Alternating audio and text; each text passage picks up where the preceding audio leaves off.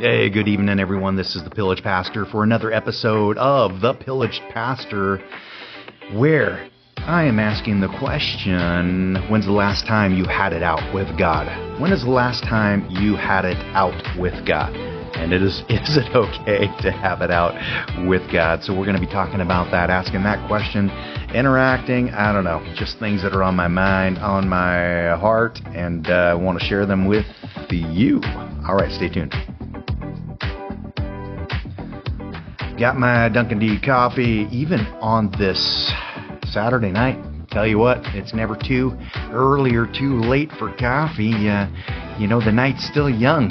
it's, I don't know, 6 o'clock in the evening, and it's been a long day. I mean, even a Saturday, so I had to work, and good things happened today. A matter of fact, uh, kind of want to share that even with, you know, having it out with God in that context, in the sense of having it out with God like, when is the last time you got brought God into question? Like, God, are you really, do you really care about me? God, are you real? God, are you really going to answer my prayers if I call out to you? God, why all the suffering? Like, where are you? I mean, show yourself.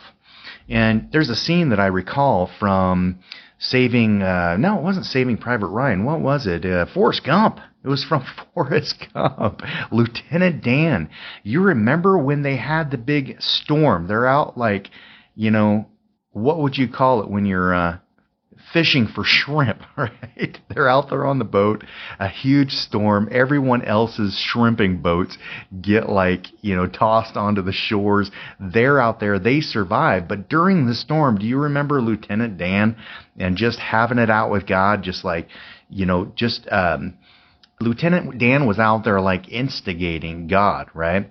And uh, just having it out with him. And it's the it's kind of a beautiful thing because if you remember the story and how Lieutenant Dan eventually found peace. He found peace. And I don't know if that was a part of a religious experience that he had, but you do see something happening on that shrimp boat during that storm where he's having it out with God. And I've said before that God can take our, I don't know, he can take our abuse. He can take our negative words. He can take our um, verbal onslaught, if you will. He can take our temper tantrum, tantrums. Um, it's when those temper tantrums happen and go on for years and years without stopping because we remember what God thought about Israel always complaining in the wilderness and, you know, and their complaints and um, th- them always just being unappreciative. But it's not about being unappreciative. It's about the times whenever you just really need to show God to show up and you haven't seen him for a long time and you're wondering where he's at and you're wondering what you're doing wrong. And we remember even Job in the Bible had that experience. He's like, I haven't done anything wrong. I'm trying to do the best that I can do. What, why have I, why am I suffering in the way that I'm suffering? Where are you, God? And God does show up and put Job in his place with truth and with reality which uh, he'll always do. But nonetheless, man, he does it in a loving way to where he eventually just blesses the socks off of Job, right? Which is awesome. But the thing is, is about having it out with God. Where are you at with that? What do you think? Because we can share every, you know, our opinions on this, but I want you to be thinking, when was the last time you truly just got angry with God and had it out with God verbally is that you? Are you someone to do that? Are you afraid to do it? Are you all locked up inside to where you can't just be like, God, where are you? I need you now. Right? I mean, is that you? So, um, one of the things that happened recently and is I was driving to the gym and it was a hard day, a really hard day. And, uh, I was concerned about several things, but one of the things I've been concerned about is my real estate business and keeping my real estate business going while doing this other sales job and uh, going, I don't want it to fall apart because for years I've made a living doing real estate. And just because I'm kind of detouring and venturing off to do something else um, while the market is where it's at, like I don't want to lose my real estate business. I don't want to stop making money. I don't want to stop like um, going after opportunity. And it, yet at the same time, I'm tired. I can't go out, and you can't either go after like every opportunity. And um, And I found myself on the way to the gym just calling out to God. And and I don't do this an awful lot, but it was literally where I'm just like yelling, like for God, like where are you? I need your help. I need your help. I need your help with this, God. Like, like I, I, I can't do this on my own. And it was in relation to more business for real estate and more attention to real estate and having more energy to continue on in real estate whenever I've been learning something new. Kid you not, that day, let me tell you what happened. As I got a call from a referral company who, in fact, did give me a listing lead. So, which means that someone who has a house that needs to sell their house, uh, not too far from where I live, contact contacts this company and says, "I need an agent in the area," and uh, they contacted me and gave me his contact information. I called him, and I, a matter of fact, today I went and met with him. But the same day that I'm yelling at God, and not angry at God, just angry at circumstances, angry maybe at myself uh, I needed to have it out with God in a certain way to where I wasn't blaming God for anything, but I think God can take it. If you take something out on God, I think He can take it. At least you're opening up a channel of communication. I mean, you better be willing to take it if you're willing to give it, right? Be willing to take it if you're willing to give it. All right? Expect a response. If you start crying out to the Lord, expect a response. Well, I think I did expect God to respond, and He did. He gave me a gave me a great opportunity. I was out there today, and uh, getting the guy, uh, telling the guy what needs to happen with his home to get it ready for to sell, and uh, we're going to be listing it next week. So not only that, I have another opportunity for another listing. But the point is this, okay? That's in relation to needs. That's in relation to God, like knowing what my needs are, knowing what needs to happen, knowing how important that is to me uh, and God just showing up, and even in my temper tantrum, even if I'm calling out to Him, I'm not blaming Him for anything. So I'm not blaming Him for anything whenever I was having it out with God. When was the last time you had it out with God? Yeah, think about that. Let's take a quick break, come right back to it. Psalm 116 I love the Lord, for He heard my, my voice. He heard my cry for mercy. Because he turned his ear to me, I will call on him as long as I live. What gives a guy that, that confidence? He's like, the sense of like that type of commitment to where he's like, I called out to the Lord. He heard my cry. You know, I experienced his mercy. It was amazing. I'm going to, I'm going to call out to him for the rest of my life. You know, what, what does that to a person where he's willing to call out to the Lord for the rest of his life? You know, even if things haven't always gone, gone great, even if uh, things don't always work out for you, like what is going to make it to where you have that heart to continuously call out to the Lord and continuously expect that He's not going to beat you down, that He's going to build you up, He's going to lift you up, He's going, you're going to experience His mercy. Is that your perspective? Whenever you have it out with God, whenever you complain to God, I mean, do you expect to experience His mercy? I want to challenge you to do just that. I want I want to challenge you to have it out with God. A lot of people are so bound up inside. And and God is there. He's knocking on the door of your heart, my heart.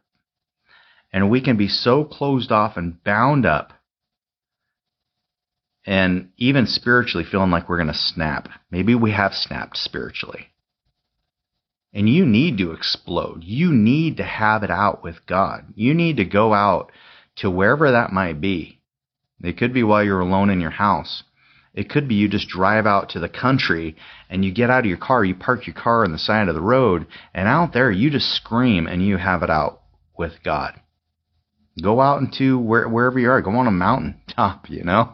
I haven't been able to go skiing this year, but that's such an amazing experience to be able to go out and ski alone and just go out there when it's all still and quiet and just experience nature. And sometimes in nature, you can experience God, the presence of God. But wherever it is that you can isolate, get alone, Get away from your phone, get away from the busyness, get away from yourself, get away from your own mind, and have it out with God. Cry out to Him. Tell Him how much, how, how frustrated you are, how much you need Him. Cry out to Him and ask Him why. I, I, it's so important. And don't be afraid to do that.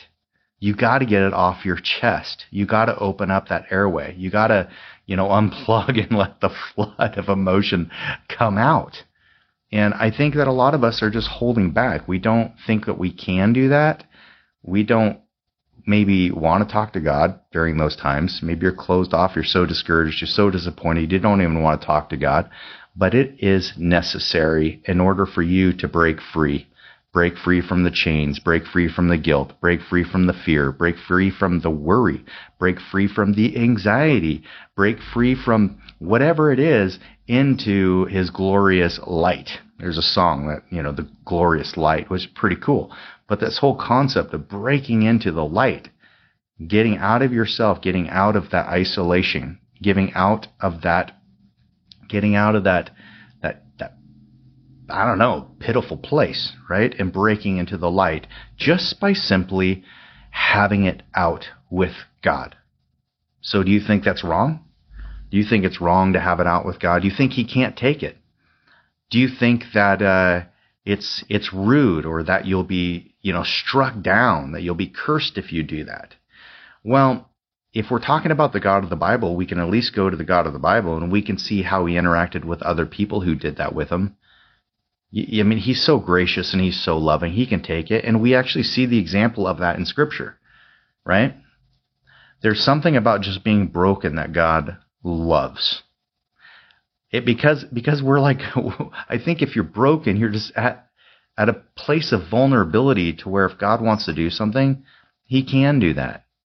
I mean, he comes after the broken. He comes after those that are, you know, uh, broken-hearted. And he he just he just seeks to restore, he seeks to heal. And and and so when you're in that place and you're truly crying out in desperation and you need a breakthrough, you need provision, you need something to happen, or you're going to lose everything, or whatever it might be. Do you think God's going to get mad at you when you're knocking on that door, when you're yelling out in the night, waking him up? You think he's going to turn you away? He's not going to turn you away, my friend. It, it, it's like his grace is just incredible. His love is incredible. I mean, he is. You, you got to think you got to put God, if you're thinking God's going to be mad at you for having it out, even if you sound like a spoiled brat, even if you sound like in your teen years when you were all rebellious and you were, you know, I don't know, trying to spread your wings, right? And I don't know. Do you remember, do you ever remember saying stuff to your parents when you finally, when you finally were becoming a man or becoming a woman?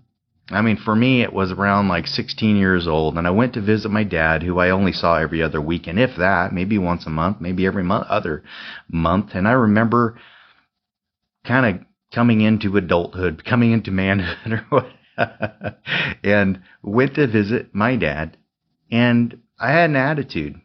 I was finally like a real teenager, right? I had an attitude, and I didn't always have an attitude. But it was one of those times I just wanted to tell my dad what I thought and specifically wanted to tell my dad what I thought about my stepmom.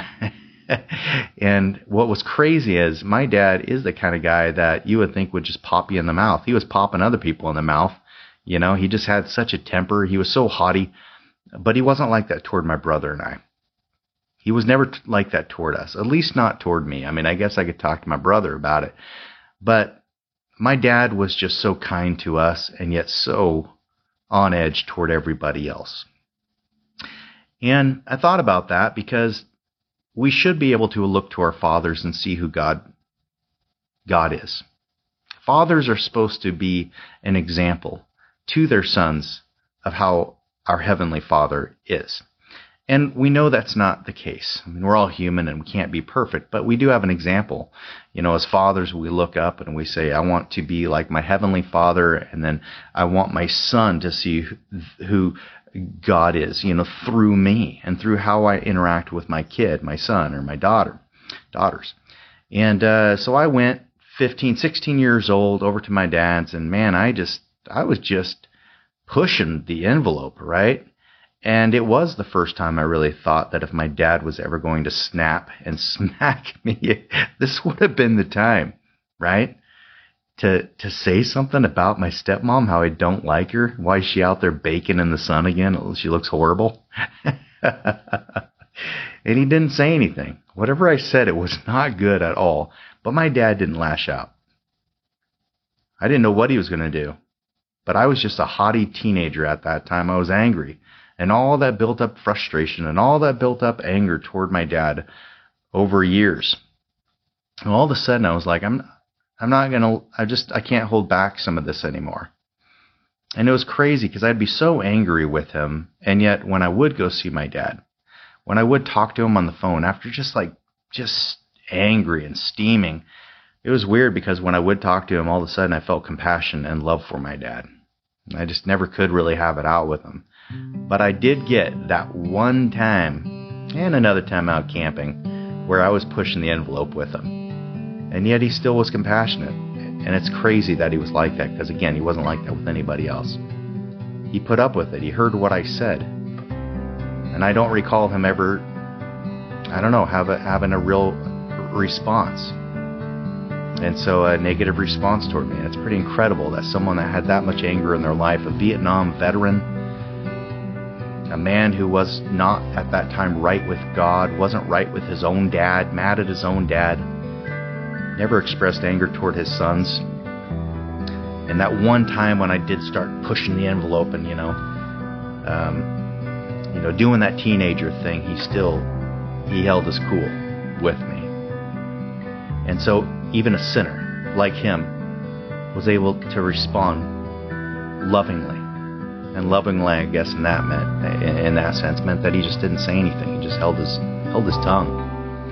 And uh, pretty cool though. And I think maybe that is, maybe somehow that's kind of what God does with us. We're having it out with Him. We're frustrated. We're scared. We're lonely. We don't get why things are the way that they are. And we just start having it out with God in whatever way we have it out with God.